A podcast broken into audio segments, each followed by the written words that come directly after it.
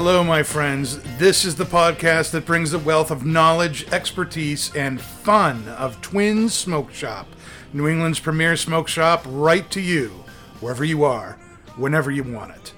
And that's not just blowing smoke. You can find us at our website, notjustblowingsmoke.com, and be sure to follow us on Facebook, Twitter, and Instagram at Not Just Blowing Smoke.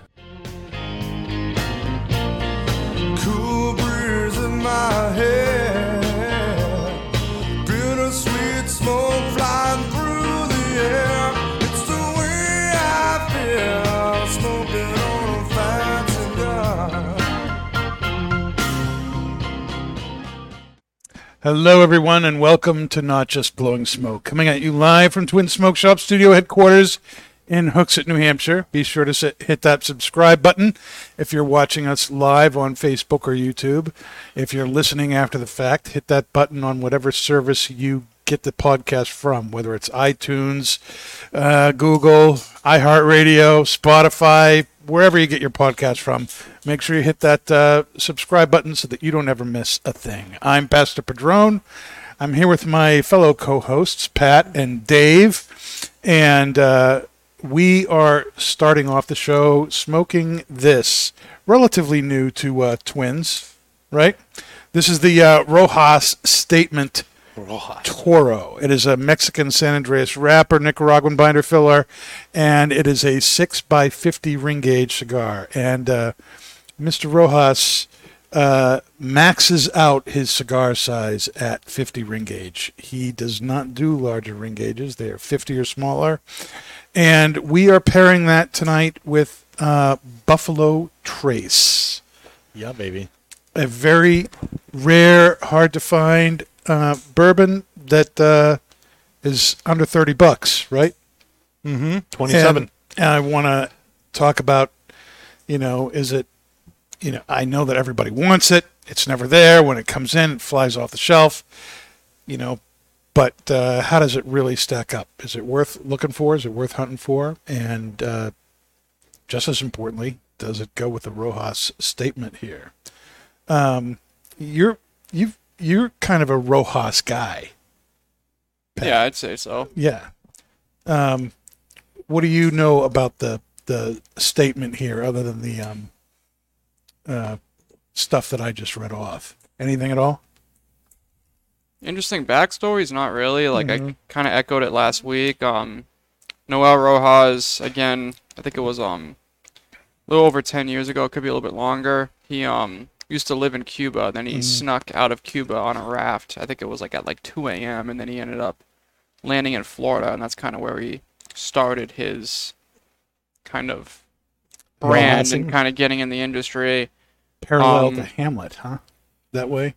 Yeah, or Hamlet. Did Hamlet escape, or did he? He did. He did. Yeah, he, so he it's- told them he was going on vacation and never came back. Yeah, so this case, like, Noel actually like took a like he he went on a raft and just escaped Cuba. Mm. So, and then I just know that all of his At least Hamlet actually used his vacation time and spent his own money yeah. and flew to Canada. The the only thing that I don't know about Rojas that I kind of wish I did is why every cigar that he makes is like like you're proving something. Like the statement, the unfinished business, king of the small gauge. With the exception of the street tacos obviously, which to my knowledge that has to do with I think they had street tacos and that was some big thing in Florida for him Mhm, and then he mhm. made a cigar based on street taco, but To go with the taco? I don't know if it's a go with. I just think it's like they just thought, you know, Let's Like do it- street taco. it's almost like Kurt with the gagger. Like Yeah. he was in Philadelphia when he released the 1874, and there was hot dog dishes called gaggers. So there was the gagger. You know, I think it's just probably the same deal with the street taco. I don't know. Yeah. Oh my gosh, I'd forgotten about that story. Mm. It's weird how that Hot came dogs. about. Yeah. Yep. Um, so we're pairing it with the Buffalo Trace here. What are the first impressions of the cigar and the pairing? What are you guys? What are you guys picking up so far? It's really rich. Um, it's got a lot of, I would say, like a hickory kind of cocoa to it. A hickory kind of cocoa.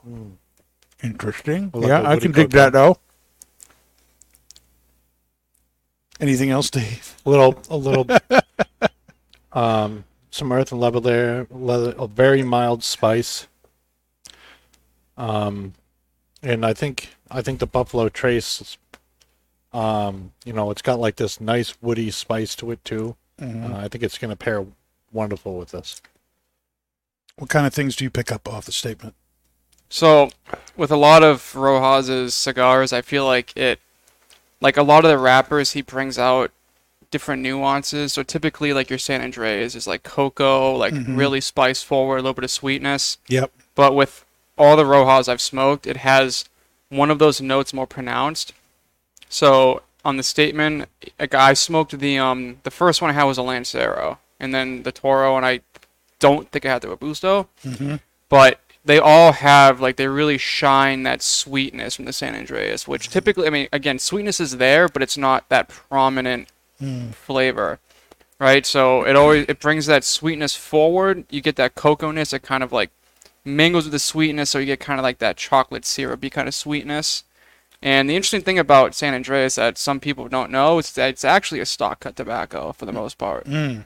And if you just look at the wrapper, like it's very dark. You know, it's it's like a nice thick wrapper. It's not quite oily. It's kind of like a chalky kind of Yeah, it's got a flat, texture. kind of a flat sheen to it.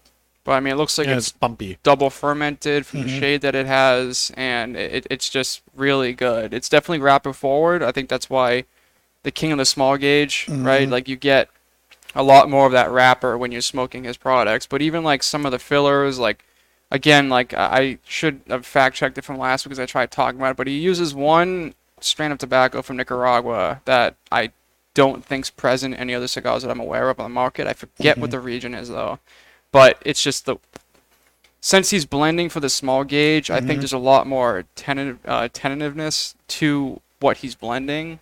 What do you mean by tentativeness? It's because he he's blending more for the flavor of the cigar, not really for the market, right? So Okay. he's doing all small gauge cigars, limits himself to a 50 gauge, where if you have like, for instance, like, not saying that all the larger cigars aren't blended for the palate, but when you look at your like larger market cigars like 60, 70, 80, a lot of that's kind of a novelty or it's kind of a mm-hmm. budget. You have a lot more filler tobacco in there just to kind of get that mass up. So I think when you limit yourself to a smaller gauge, there's less leaves you can utilize in the blend. So there's more of a purpose behind each of those leaves that they select in the filler. Yeah, so you have to be much more intentional about what goes inside, much more picky about the quality of the grade. Yeah, which is why like the Lancero is like the stereotype in the Corona for what the manufacturers actually smoke. I know like mm. Rocky Patel, I'm aware that he smoke he blends with the Corona. Mm-hmm. Right? So it's just you have to utilize the right tobacco to make that Vitola work. So I mm-hmm. think the smaller the gauge you get, the more I guess master thought is required to make that blend really speak as intended. Well, that leads right into the next logical question here.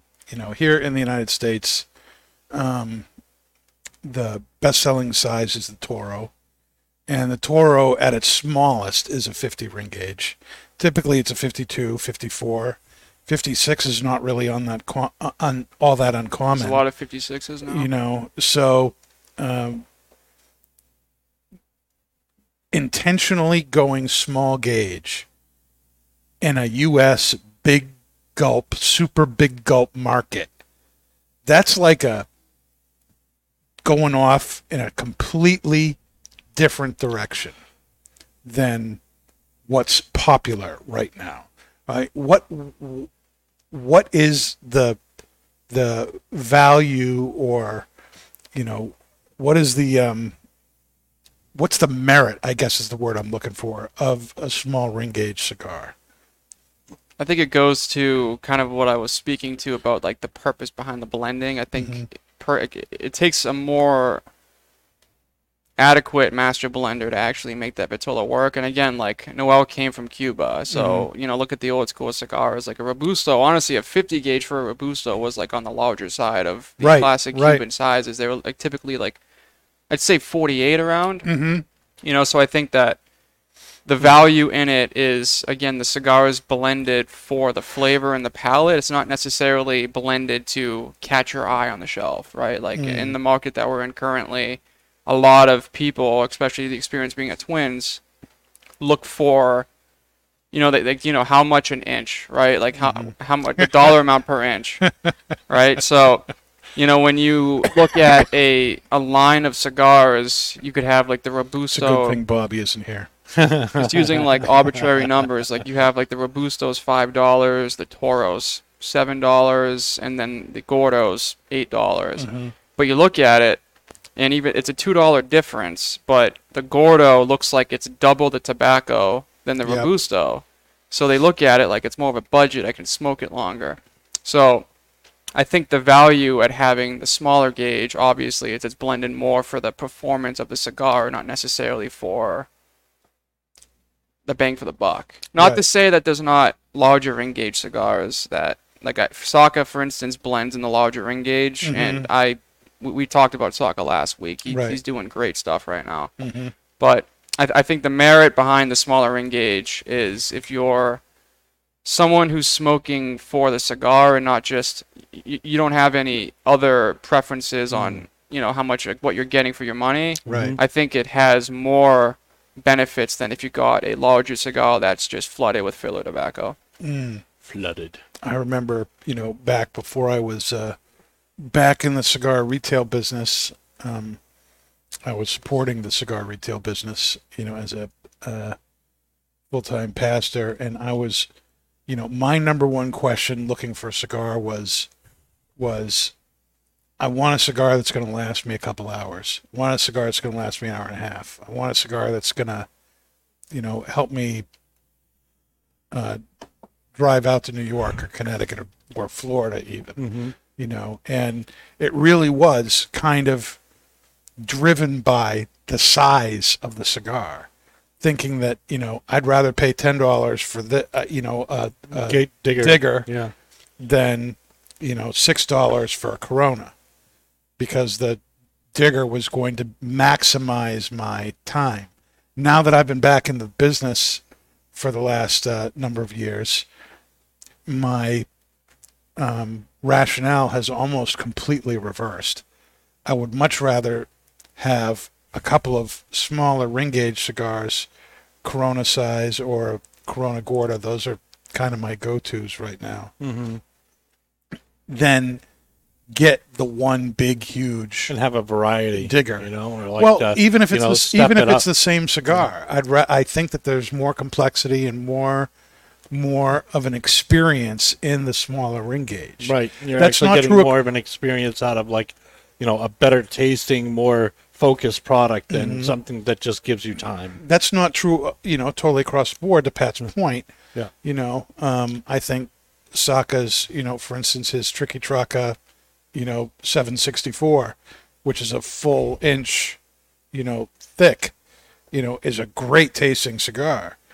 You know, so, but I, I do think that um, you do have to really know what you're doing to blend a uh, tasty, balanced, nuanced, small ring gauge cigar.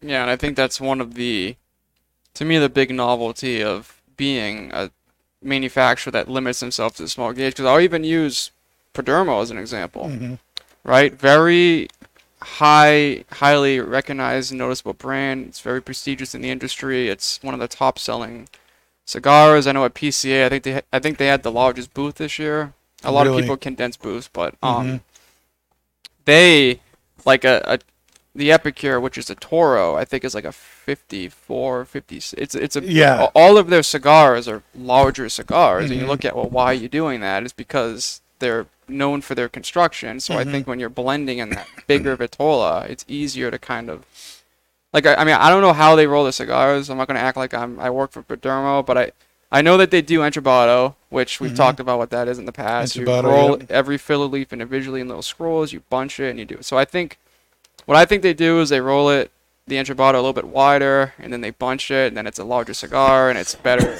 yield for the dry, whatever.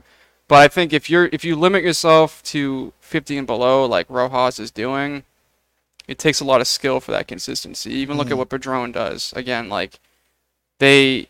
I, they, they just released their first 60 gauge, um, the 95 or 96 Yep, the 95. the 95 again I would argue like ex- I don't smoke big gauge cigars, but that was a really good cigar, mm-hmm. right? So, but eh, eh, it, it- Padron's another brand that's known for like you know do one thing, do it well, and for the most part they stay in that smaller gauge. Right. So I think that e- even Fuente for the most part they, they kind of stay in that smaller gauge. I mean they have Super 60, but I don't think they have There's anything above many. a 60, right? So Yeah. Tatuaje, you know, the Grand Ka- Kahunu, but it's only that one thing. He's Yeah. not doing other 60 ring gauge Yeah, stuff. the other part of the equation too is like the purpose behind why people smoke cigars, right? So Mhm. you look at the humidor and you have people that come in and you know they, they want to go have smokes and mow their lawn, the snow blow.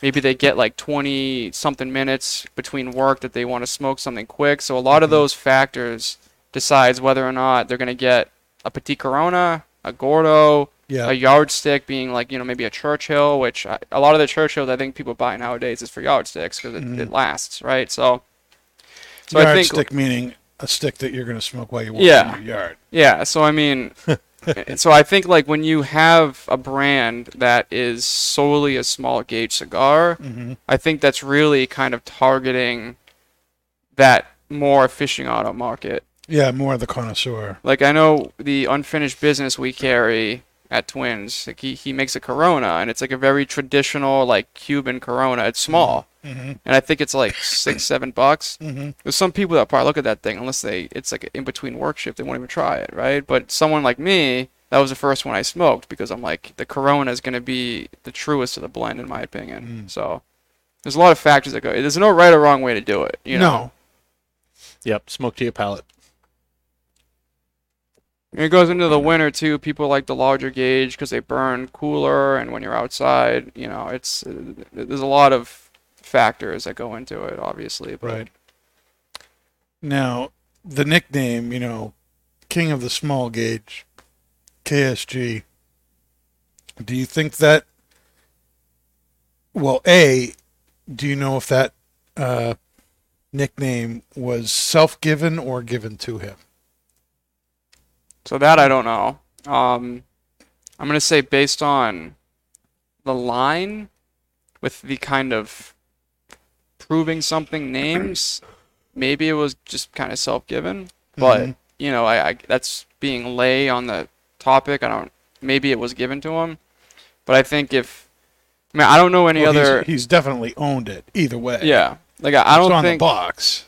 Yeah, I don't think that any other brand that I can think of is limiting themselves to a 50. Right. So I think that No, the fact that he's, he's, the only one that, I know that's intentionally doing that. yeah, the fact that he's doing that, I think I I don't really have an issue with him making that assertion. Well, that leads right to my next question. Is it is it a legitimate title? Would you say he is the king of the small gauge? Subjectively, it's it's I mean it's tough because again like I haven't had any issues with any of his cigars, but I have had people that have smoked the king of the small gauge Mhm. that the cigar was snug and tight and wasn't burning sufficiently.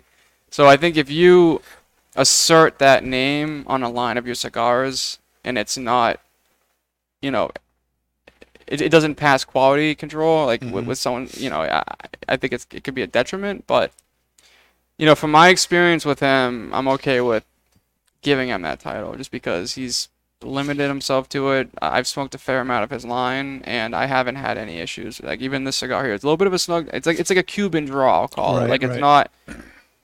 I like open, but this is what I think most of your smokers would want. Like, it's impossible to smoke it too fast and get like that pointy tip Mm-hmm. because it's it's packed just enough that it's kind of like pacing the smoker. And then you're also getting a sufficient amount of smoke when you're drawing. from the Something's going on with your voice in my ear. Mm, Is that I don't hear it. you hearing me? Okay. Yeah, it could be your wire or something. Yeah.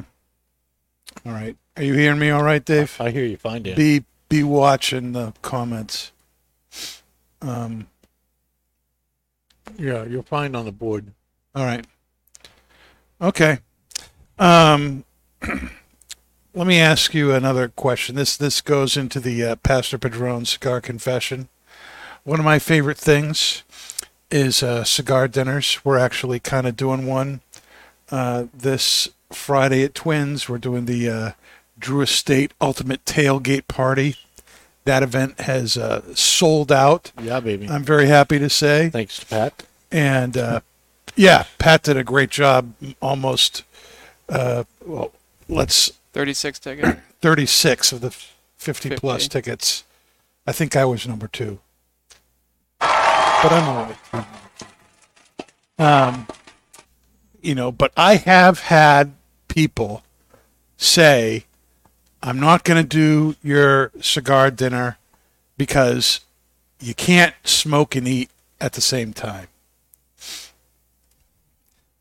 And I don't understand that at all. Now, I can understand not stuffing your face with a burger and then taking a puff on your cigar at the same time. But I've had people, multiple people say, I don't go to dinners because you eat or you smoke. You don't do both. It's after dinner, you have the cigar. Before dinner, you have the cigar. But not during dinner, you have the cigar. And so it would be really interesting if we, you know, especially with people who might be listening, to do kind of an informal poll here, what people think. Do you think that you can enjoy a cigar while you're eating dinner or not? And, you know, maybe even if so, what are your favorite dinners to have or th- foods to have while you're smoking a cigar? So, what do you say, Pat? I mean, do you think there is something just wrong with enjoying a cigar while you're having dinner? Um, I mean, I'd say no. It depends on the entree. Like, I think like a pasta dinner, like something acidic based, is Mhm. something that you would not want to smoke a cigar with. I'm Right. gonna make a But- poll. What do you want the question to be, Dan? And the poll is the poll question is can you enjoy a cigar during dinner or only before or after dinner? So in other words, I'm not talking about taking a bite of steak and then while it's in your mouth sucking on your cigar. But take a bite, finish, to have a drink, take a puff, go get another bite. That kind of a thing. Yeah, I mean, I guess my my thing is like if you have like a really nice steak dinner, I think like I I do think you can pair a cigar with food, right? But you know, like I mean, we saw at the um the Ashton dinner that we had. Was that for St. Patrick's Day, right? Was that Ashton? Yeah. Yeah.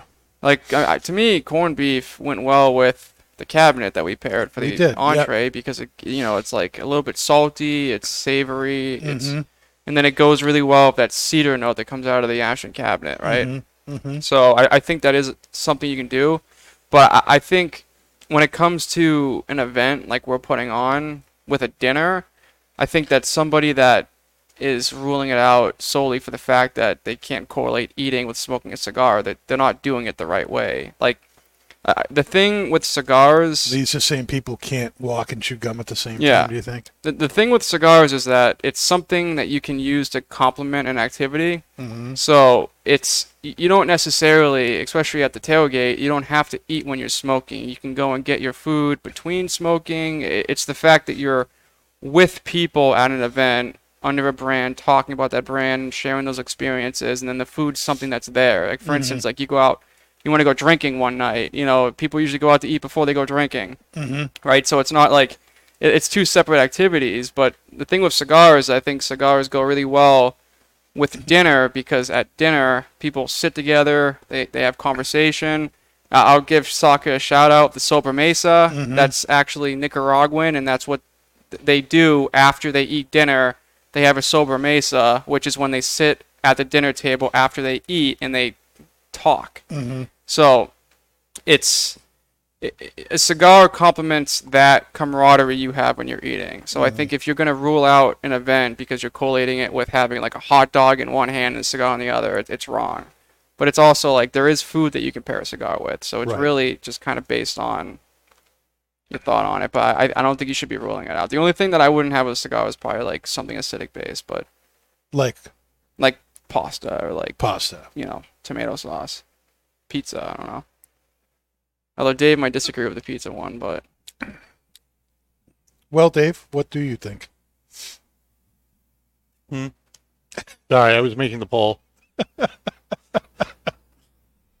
Do you think you can eat a dinner and enjoy a cigar Yes. at the same time? yes.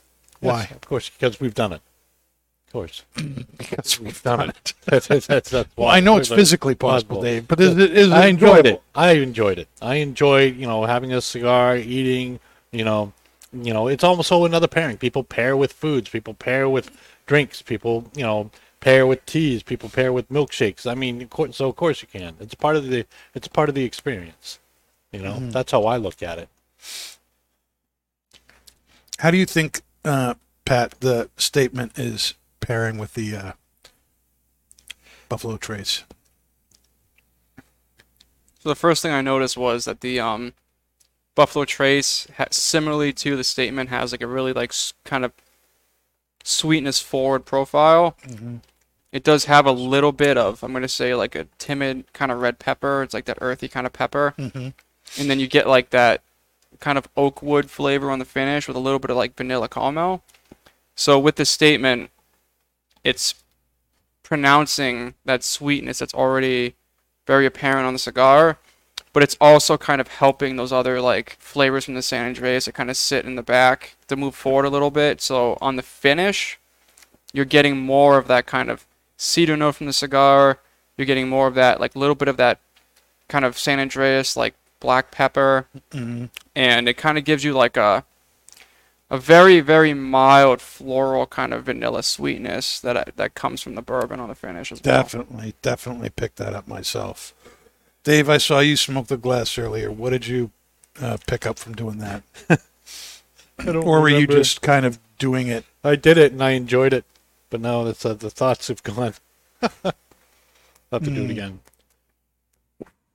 I definitely think it heightens the sweetness of the of the Buffalo Trace. Uh, I also think it brings forward some of those cocoa notes in the cigar, the uh, vanilla notes in the um, bourbon and the chocolate notes in the uh, uh, cigar. I think really complement each other. I th- I think this is a really really good pairing. You're welcome. And you know, I totally agree with you too. There's that kind of almost like a little bit of a red pepperish kind of, you know, uh, spice in the Buffalo Trace, and that also is very, you know, complementary with the uh, cocoa notes in the uh, San Andreas wrapper here. I get a burst of caramel from the smoke blast. from the smoked glass. What else do you get, Dave?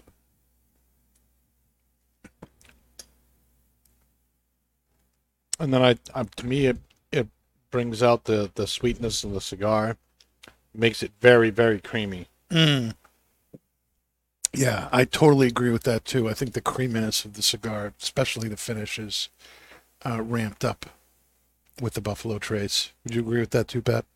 Yeah. Yep. yep. All right. So, what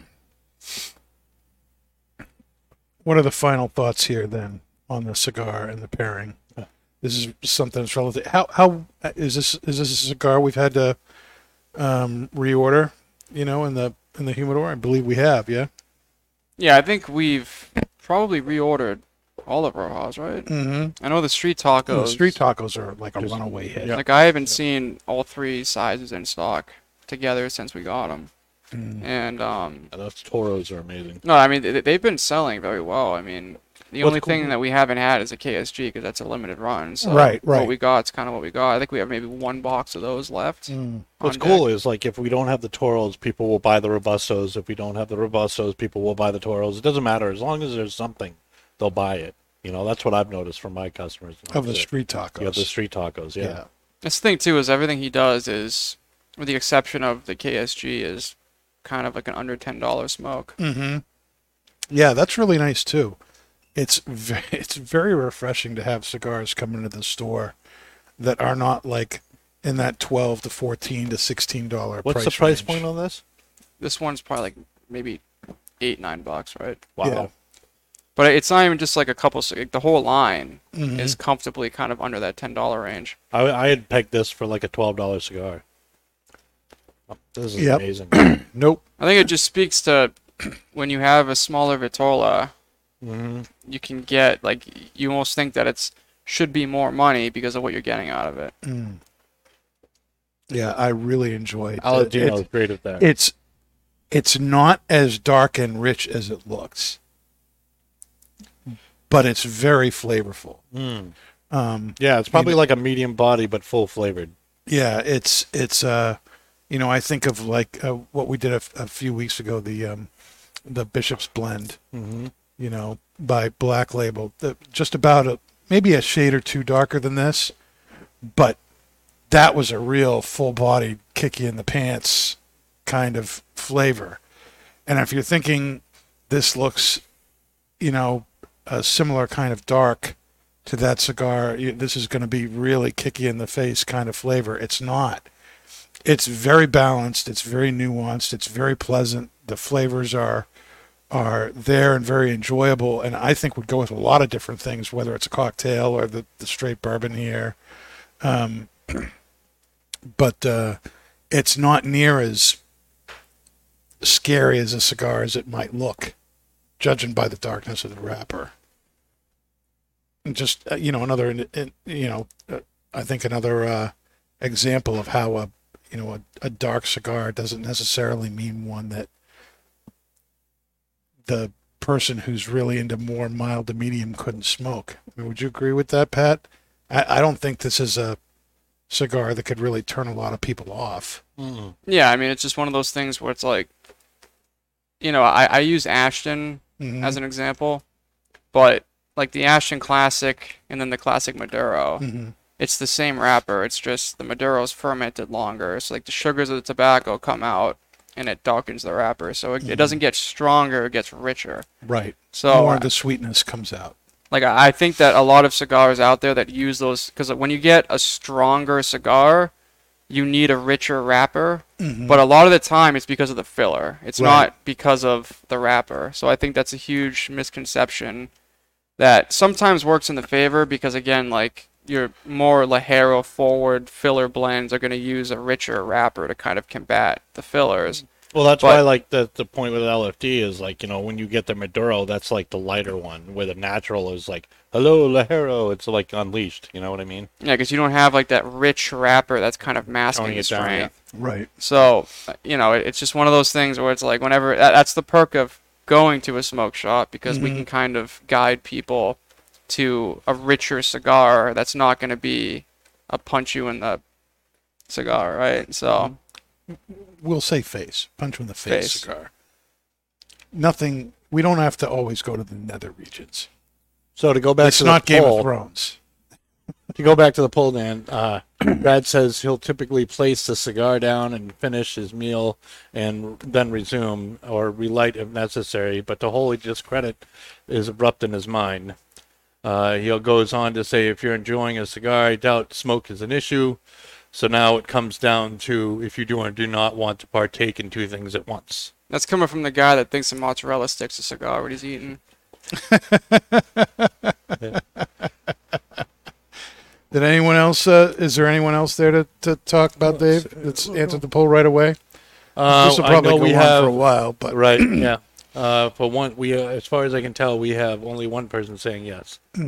You know, Okay. however, it doesn't say uh, how many people have have answered it. okay. It just says yes is the only answer that's been selected. Still working out the kinks. there. Yeah, yeah. Why don't we take a break now then? Why don't we take a break and when we come back, we're gonna look at something else. We're gonna look at uh, Peterson's Flake. Um, so great cigar, great pairing. Let's see if the uh, Buffalo Trace also works with the pipe tobacco coming up next.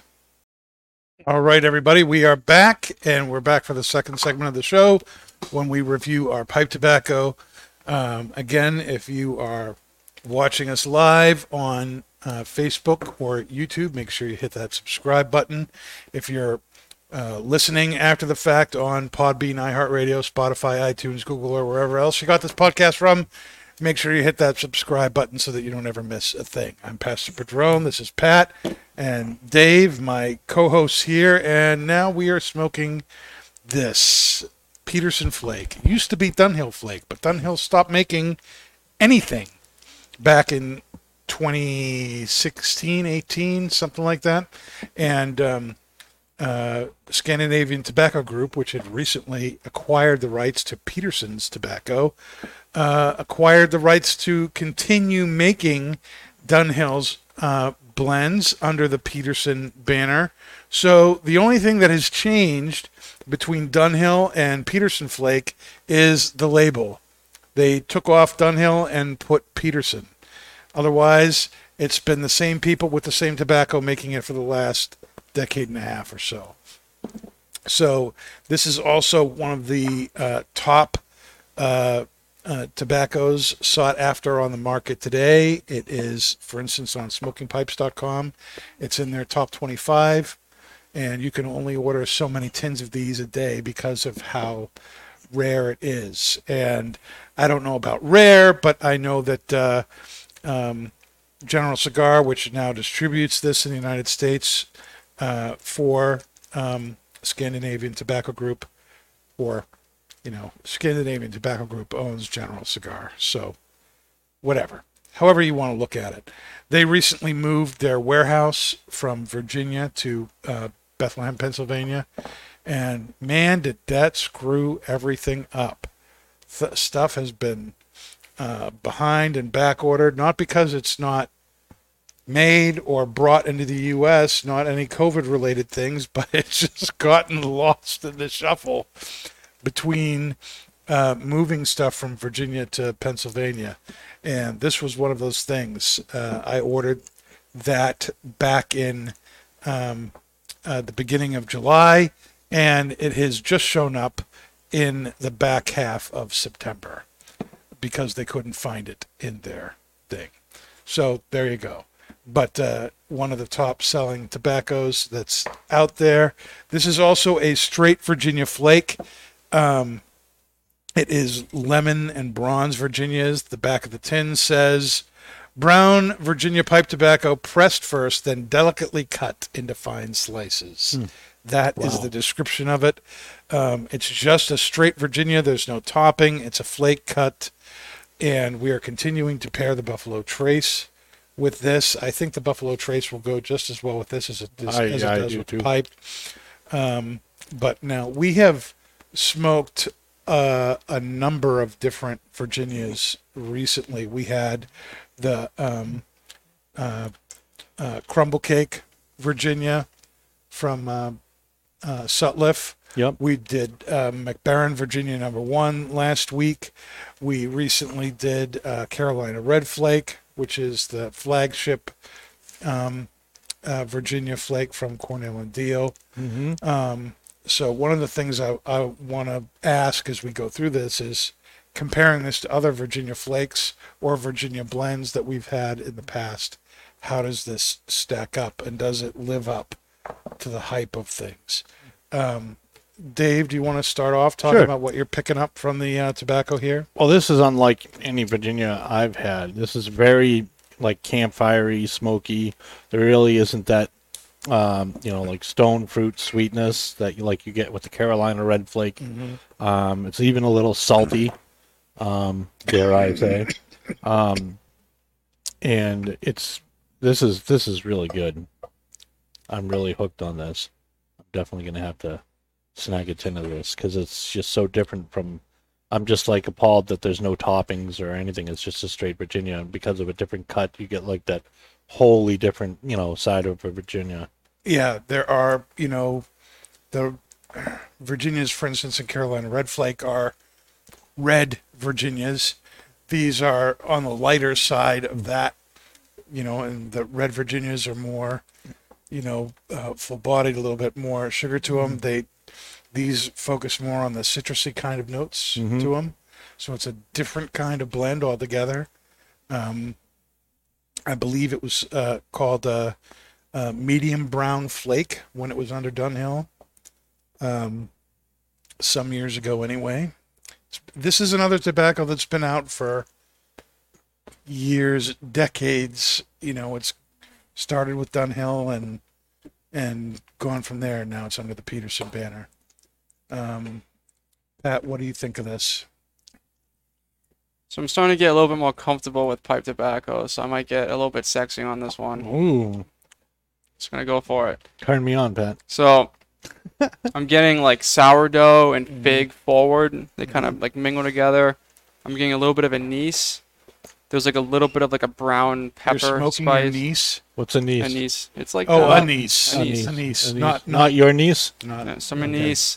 That's and good. then followed, I was thinking this before you said lemon on the tin, Mhm. but I'm getting like this kind of like lemon citrus. And when I lit initially, strangely enough, it kind of reminded me of like an aroma of like kind of a citrusy kind of cologne, if that makes any sense. That- citrus. Cologne?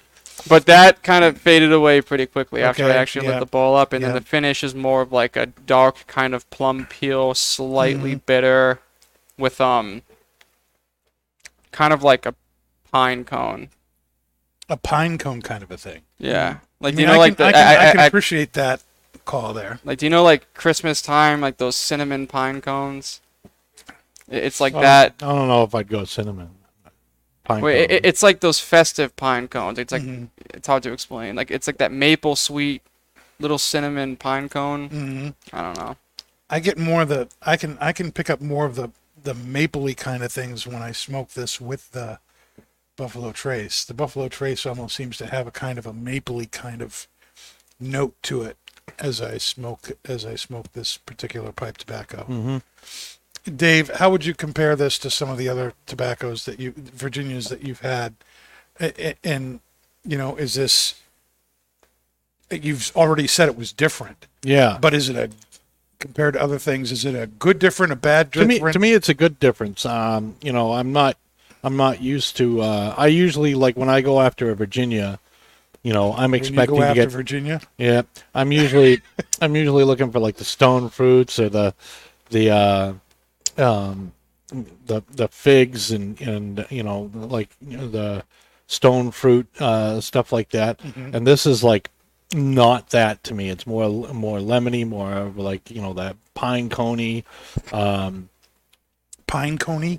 or, or like you know in a, a sweet in its own in its own smoky right but you know Sweet in its Own own smoky smoky right. How do you think it goes, uh, Pat, with the uh, Buffalo Trace? wow that's very interesting I think the um again that kind of like caramel vanilla is coming out in the pipe tobacco. And I think like also like that barrel finish is kind of lingering on the Mm. palate through the pipe tobacco as well, so it adds kind of like a woody note to it. Then it also brings out kind of like this kind of hay musique to it as well in the finish. I almost think it brings out a little bit of tartness in the uh, Buffalo Trace, and not in a unpleasant way, but I I, I do think it kind of gets a little tart. To me that tartness is like I think the lemon note from the pipe tobacco is going is staying on the palate when you take a drink. Mm-hmm. So it, it's kind of like mingling with the spice, and it's kind of like a lemon pepper kind of spice. Mm-hmm. Maybe, maybe that's the tartness you're referring Yeah, to. Yeah, I mean, I'm I not sure. smell that in here, lemon pepper. it's like a lemon pepper caramel i don't know Lemon. It's like it pepper takes the sweetness from the drink, puts in the pipe tobacco, then it makes the drink itself a little bit more like citrusy and spicy. hmm Yeah, definitely agree with that. How do you like it compared to other Virginias that you've had, Pat? hmm hmm hmm I think for the season, this is probably like what I would consider like a fall kind of Yeah. smoke. Like it has like those I'll say like those like folly kind of rich like savory darker fla- yeah, like darker Yeah. flavors. Yeah, like you get like that savory. maple, there's some lemon in there, like the figs, the anise. it's a savory smoke to me like I, i'm salivating Like this is it's Uh, is it safe, Dave? is it is it safe? Is Is that it safe? Yes. Yeah, yes. I- with you uh, salivating over what, there. Yes. Uh, hopefully, we'll see. Okay. Um, well, speaking of seasonal stuff, that's a, that's a great segue into the, the kind of topic I wanted to focus on uh, this second half of the show while we're smoking through the tobacco here. Um, a number of different pipe makers out there come out with seasonal offerings. Um, fourth generation comes out with a Father's Day pipe, for instance. Um, and what I really want to focus on uh, in this instance is two brands that we carry, Peterson and Savinelli, both of which come out with a holiday pipe, a Christmas pipe. Savinelli's is the St. Nicholas, and uh, I believe Dave's going to put up a picture here of the St. Nicholas pipes from, the Savinelli. yep, the Savinelli. Okay, There, right there, yeah. and um, Okay, there we go. you can put those up. Okay. So those are the uh, Savinelli's Christmas pipe. I've already gotten one of those. It's like this nice kind of candied red stem, green and silver accents, and then kind of a dark red um, um, Stem. dye on the on the rusticated on the rusticated pipe. It's very it's very seasonal, very Christmassy. Uh, Peterson did something a little bit more um, subdued. They came out with their and they actually call them the Christmas pipes. Christmas pipes for this year are uh, dark brown with uh, copper stems and I mean copper stems, copper accents, uh, and some of them are um, spigots. And if they are a spigot type of pipe, they the uh, spigot section of the pipe is also copper, which is very cool, very festive. I don't know that it's Christmassy, but I kind of get it. They've spiced up these; they're more popular sizes that way. But here, and they're they're both very good. Here's my question, though: the Christmas pipes are already out. They've been out for a month mm-hmm. already, and the one thing I had people asking me for was, why are the Christmas pipes out? Where are the Halloween pipes? And I was like, well, I- don't know that, that people are making Halloween pipes or Thanksgiving pipes or other fall holiday pipes. Uh, and then I found that uh, um, Peterson was making a Halloween pipe, and it was only available over in Europe on their European sites. And then today, I got an email from uh, our our great friend Kaz saying that the the Peterson Halloween pipes, and you can put those up, Dave. They're the Halloween pipes. Uh, were going to be landing real soon. They're they're hitting the market next week, and he wanted to know if I wanted any. And I said, sure, send me a few. I've, I- I've had people asking for them, so I'm sure they'll probably sell. And they're nice, you know, kind of a black, uh, what they're calling a leather blast with a orange um, uh, lucite stems. They look really cool.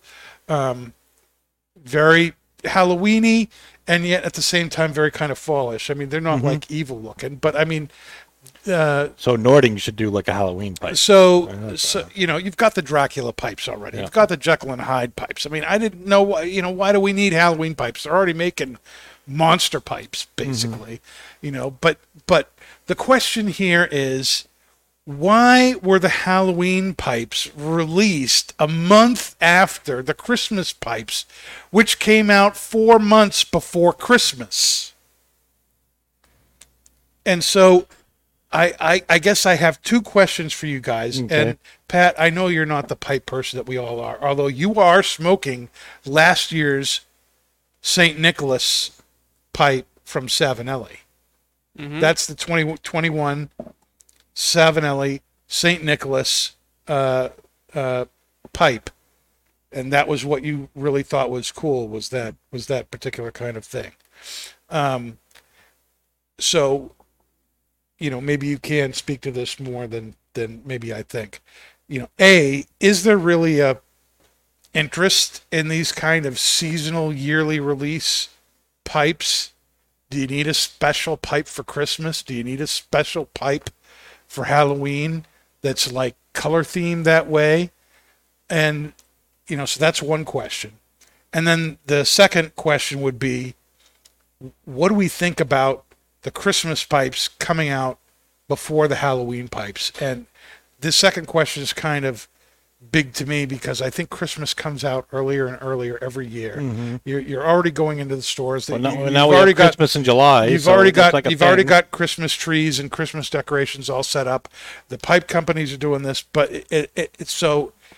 How early is too early for pipes? I mean, wouldn't these sell better if they came out like in November? Hmm. I don't know. I don't know. I'm opening it up to you people. What do you think? I think the Christmas pipes were released early because money. Christmas makes a lot of money in America, Mm-hmm. and uh, Halloween, not so much. Not That's so my- much money. Not so much. Yeah. You know, Don't you think you could make just as much money if, if you brought them out like at the end of October instead of the end of August? I think I think I think they got guys that think about that, and we're seeing it happen. So obviously, there's the answer. Is they think they can. Uh, they, there's definitely a merit to it. now. Now, uh, the other thing about the other thing about pipes, as and you know this, is when you get a pipe smoker that comes into the store, he ain't there for five minutes. yeah. You know, they take a while. So if someone eyes a pipe, it probably might take till November till them to buy it. so I think that's the other reason why they ship early. Mm-hmm. But What are your thoughts on that, Patrick? Well, just to combat Dave's point, why would they not release the Halloween pipes earlier if they're gonna eye it then buy it in October? there lies the error in my logic. Yeah. So I guess me tackling the question. But have we ever had a Halloween pipe here before?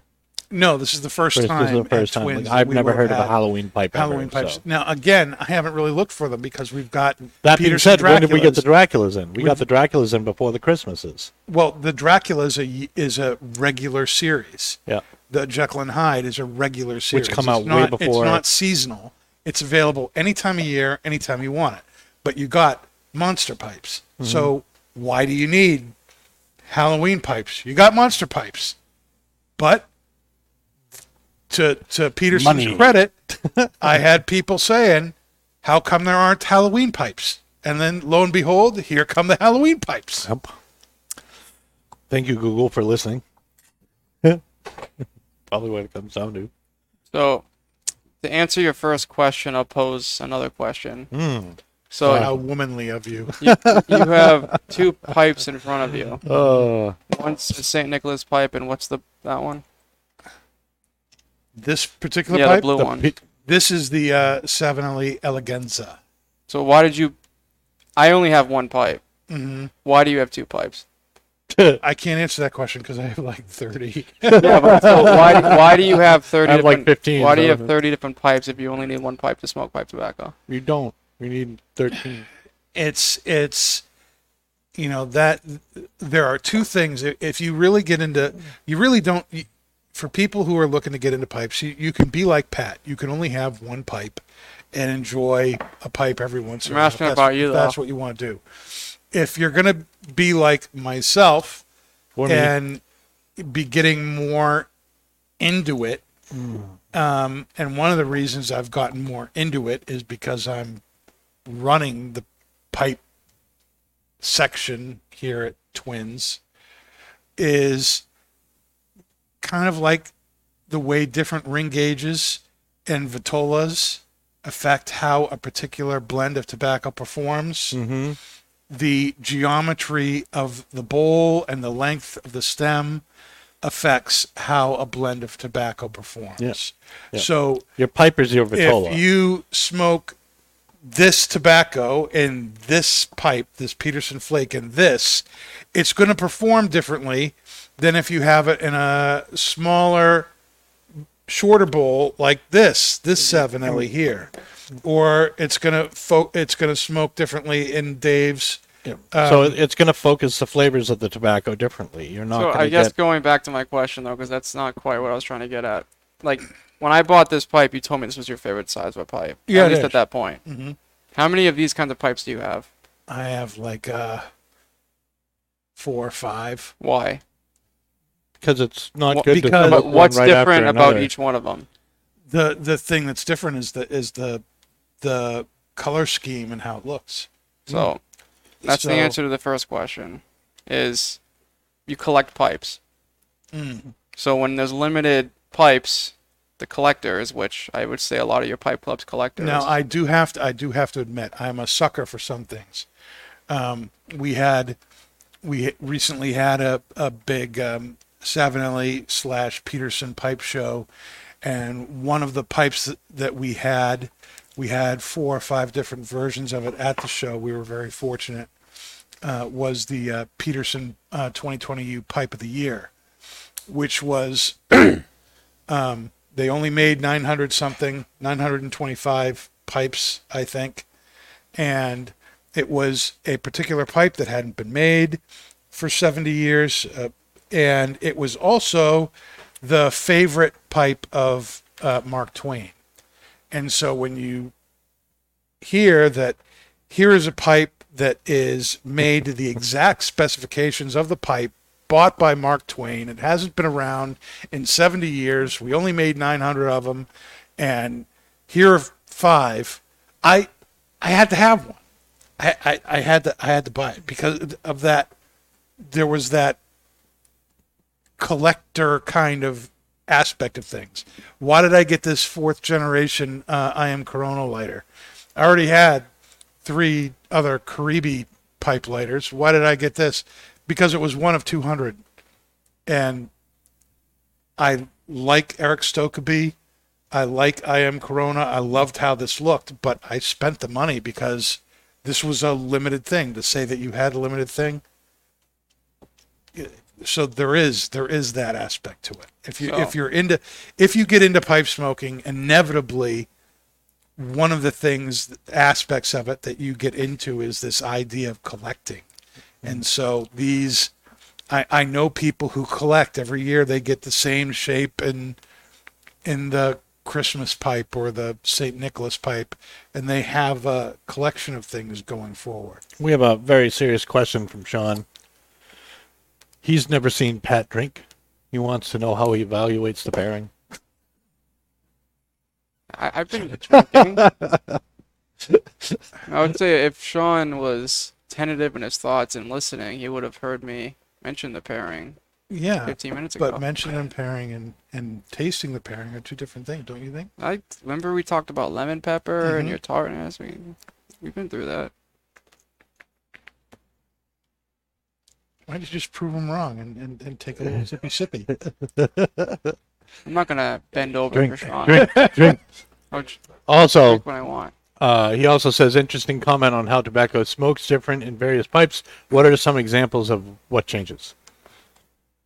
So I can I can speak to this too. Yeah. Um, like for me, uh, like with Virginia's, uh, if I smoke out of a um, a wider bowl like that versus something narrow and, and tall like mine, uh, the sweetness goes down and you get more of the wood tones out of it. Um, where you know, like something as more of a sweeter tobacco, you'll get more of the. In my experience, you'll get more of the sweetness with the tall and narrow bowl versus something wide. Wide bowls for me are something I smoke Englishes out of because that focuses on like maybe like the the blander taste, the umami taste, uh, stuff like that. Mhm. What do you think, Dan? Yeah, no, I, I think that's true. Typically, um, English blends which have more latakia in it, which is a real strong kind of smoky thing. They they tend to you tend to get more flavor of them when it is a, a wider burn area going down into the bowl. With uh, Virginia blend tobacco, you tend to get more flavor when it's a smaller concentration and heat is basically forced down the bowl. Um, you also find that that uh, different shapes of pipes, um, you know, can you know will will perform, you know, with a tobacco that you like in a really good way, Mm-hmm. um, and you end up having pipes that you generally like to smoke this Just tobacco that in. up. Yeah. yeah. Um, for instance, every, everybody knows What's who, your Cumberland pipe? who knows me that Cumberland is one of my favorite pipe tobaccos. I've been smoking Cumberland since it came out, which is over 20 years. I'm almost never without a tin of Cumberland in my pipe bag, and um, I have a a, uh moonshine Devil Anse pipe that really the the shape of the the egg shape of the bowl and I think that the fact that it's a nose warmer, it's a very short stem. It's it's not even four inches long. The way that the the hot the heat of the smoke and the the way the bowl is shaped just burns that in such a way that you get the best flavor out of it for my palate that I like. If I smoke it out of this pipe, it's not as intense. Mm-hmm. Yep. Yep. Um, so generally, with an inch of stem, you're cooling it by like what? What is it? Two degrees? Mm-hmm. One degree? Two degrees? Yeah. Yeah. So the longer the stem, the cooler it, it gets, uh, which also can lead to like maybe a little bit of flavor loss, depending.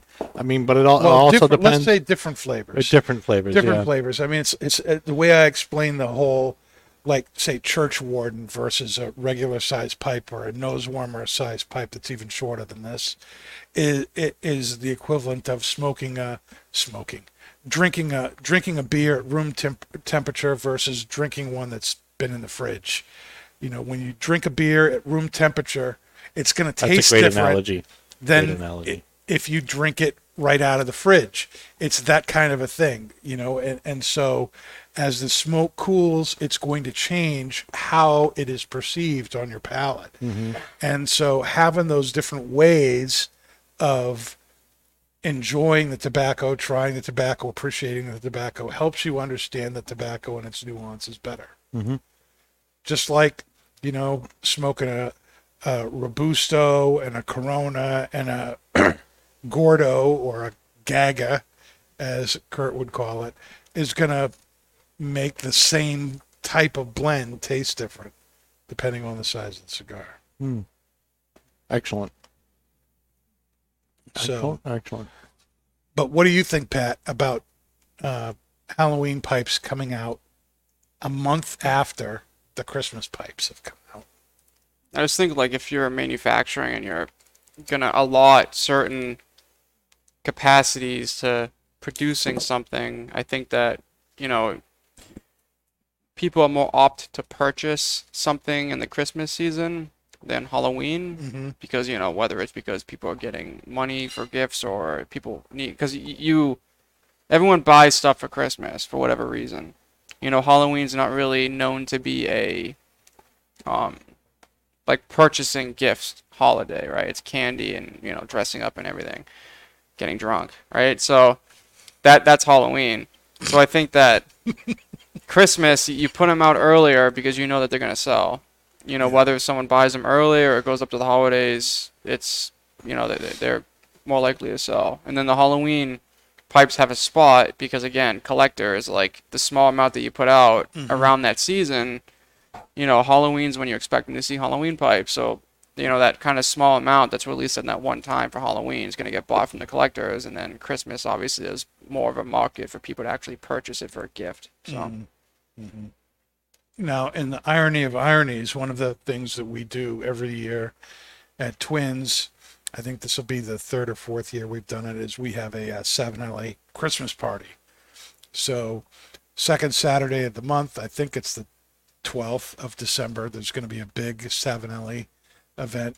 And typically, what I tried to do was I would not bring in the Christmas pipes until the Christmas party with Savinelli so that you bought the Christmas pipes during the Christmas season, you know, at the shop.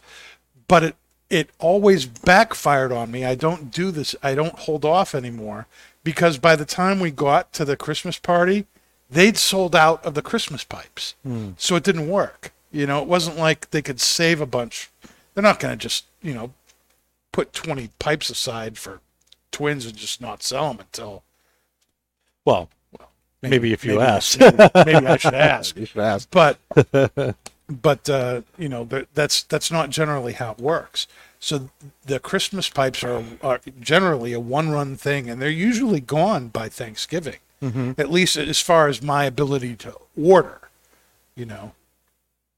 Huh? You have two left. You have two left. Yeah, and I I ordered a whole set of uh, Savinelli's Christmas pipes, and uh, there are only two left. Yeah, we're just down. I think we're down to three. we just got uh, um, Peterson's uh, Christmas pipes in, and we've already sold several of those. They haven't even been on the shelf for a week, so they're all they're all moving. It's not like they're all going to hang around. They're, they'll all be gone by Christmas time.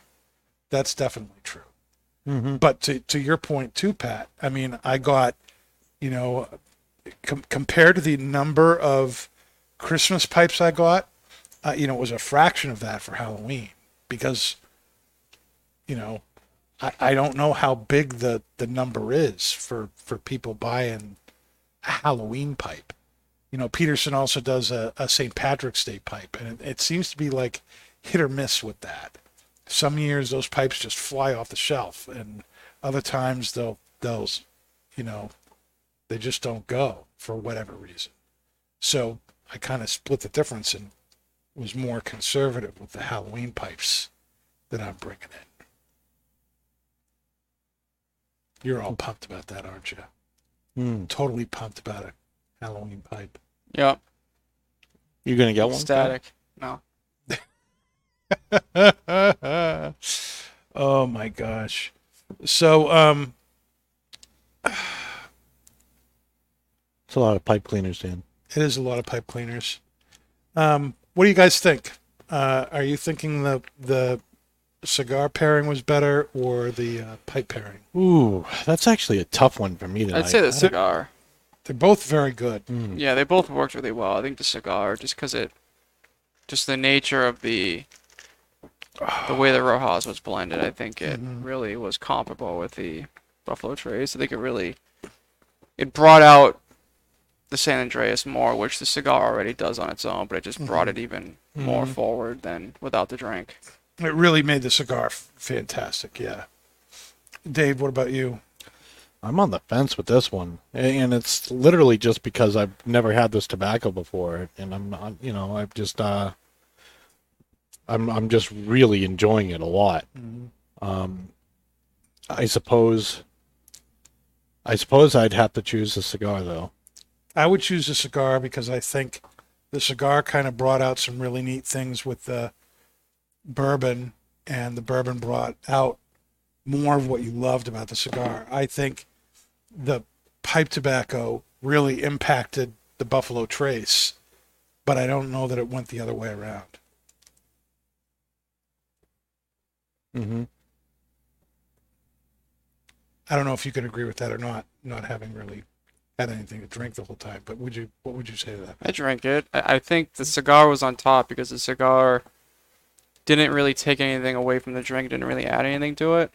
But the drink and like the vanilla and caramel came from the drink to the cigar, and then on the pipe, the tobacco added like that kind of like lemon pepper note to the bourbon, which some people might like, but I wish- personally I I, like- wasn't. I like yeah, I wasn't like too too keen on it. Do you not like lemon pepper? No, it's not that I don't like it. I just again I like Buffalo Trace, so I like it for how balanced it is for the price. So I think when you mm-hmm. add kind of like that spicy kind of lemon pepper to it, you know, I think it kind of takes away a little bit from why I lean towards Buffalo Trace. What do you guys think about Buffalo Trace? Having had it now, is it is this worth the look? Is this worth all the effort? It's definitely worth twenty seven dollars. Well, that's that's very true. It's a, it's a very It's a good, fantastic it's very bourbon. good for the price. mm-hmm. You know, you know, It- and it- you it- could you could buy a bottle and then sell it for four hundred bucks online, I guess, or something like that. I mean, but I mean, is that? I don't understand that, but I'm not a bourbon guy, so I'm willing to be schooled in that area, Pat.